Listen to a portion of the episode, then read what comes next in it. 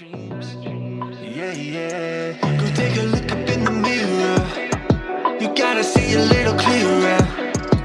Who's that woman looking right back? She's a beauty queen. Ho scelto questo episodio di Euphoria, episodio speciale parte prima, perché si può seguire singolarmente, come fosse un episodio dotato di vita propria. E l'ho scelto perché in Trouble Don't Last Always, i guai non durano per sempre, questo è il titolo, qualcosa di alto e magnifico prende forma, per come scritto, per come recitato, perché dimostra che si può creare un piccolo capolavoro in una tavola calda, di sera, con due soli attori, campo contro campo, semplicemente.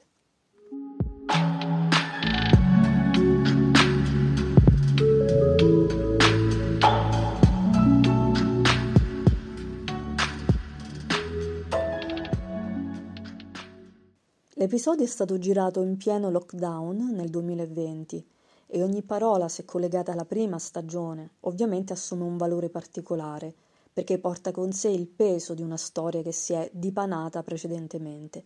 Ma la magia è che, come dicevo, anche così, visto come una ragazza e un uomo che parlano seduti, non perde in nessun modo di bellezza.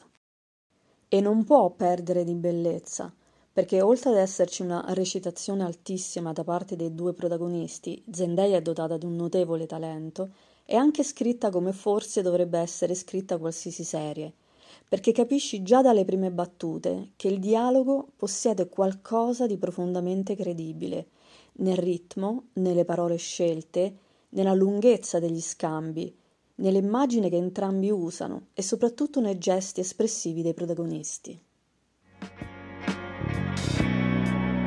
I think about the moments we spent. I just want you to be happy when someone tries to touch your scars.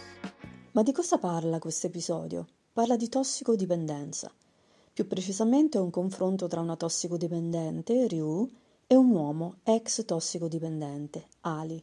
Ryu e Ali, due persone sedute uno di fronte all'altra, che stanno lì a guardarsi, a parlarsi e ad ascoltarsi, soprattutto.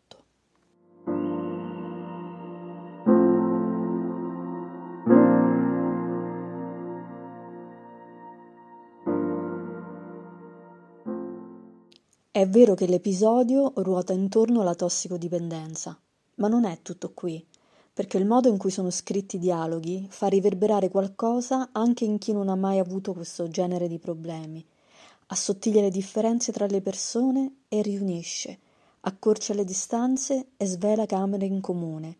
E così, durante la visione, ci ritroviamo ad essere l'uomo o alternativamente la ragazza, in un continuo gioco di specchi che ci conduce per mano al momento finale, in cui scopriamo che in fondo l'unica cosa che si vorrebbe davvero è non essere più né Ryu né ali, ma solamente la pioggia, quella che alla fine precipita dall'alto necessaria e giusta, decisa a pulire tutto e restituirci nuova la vita.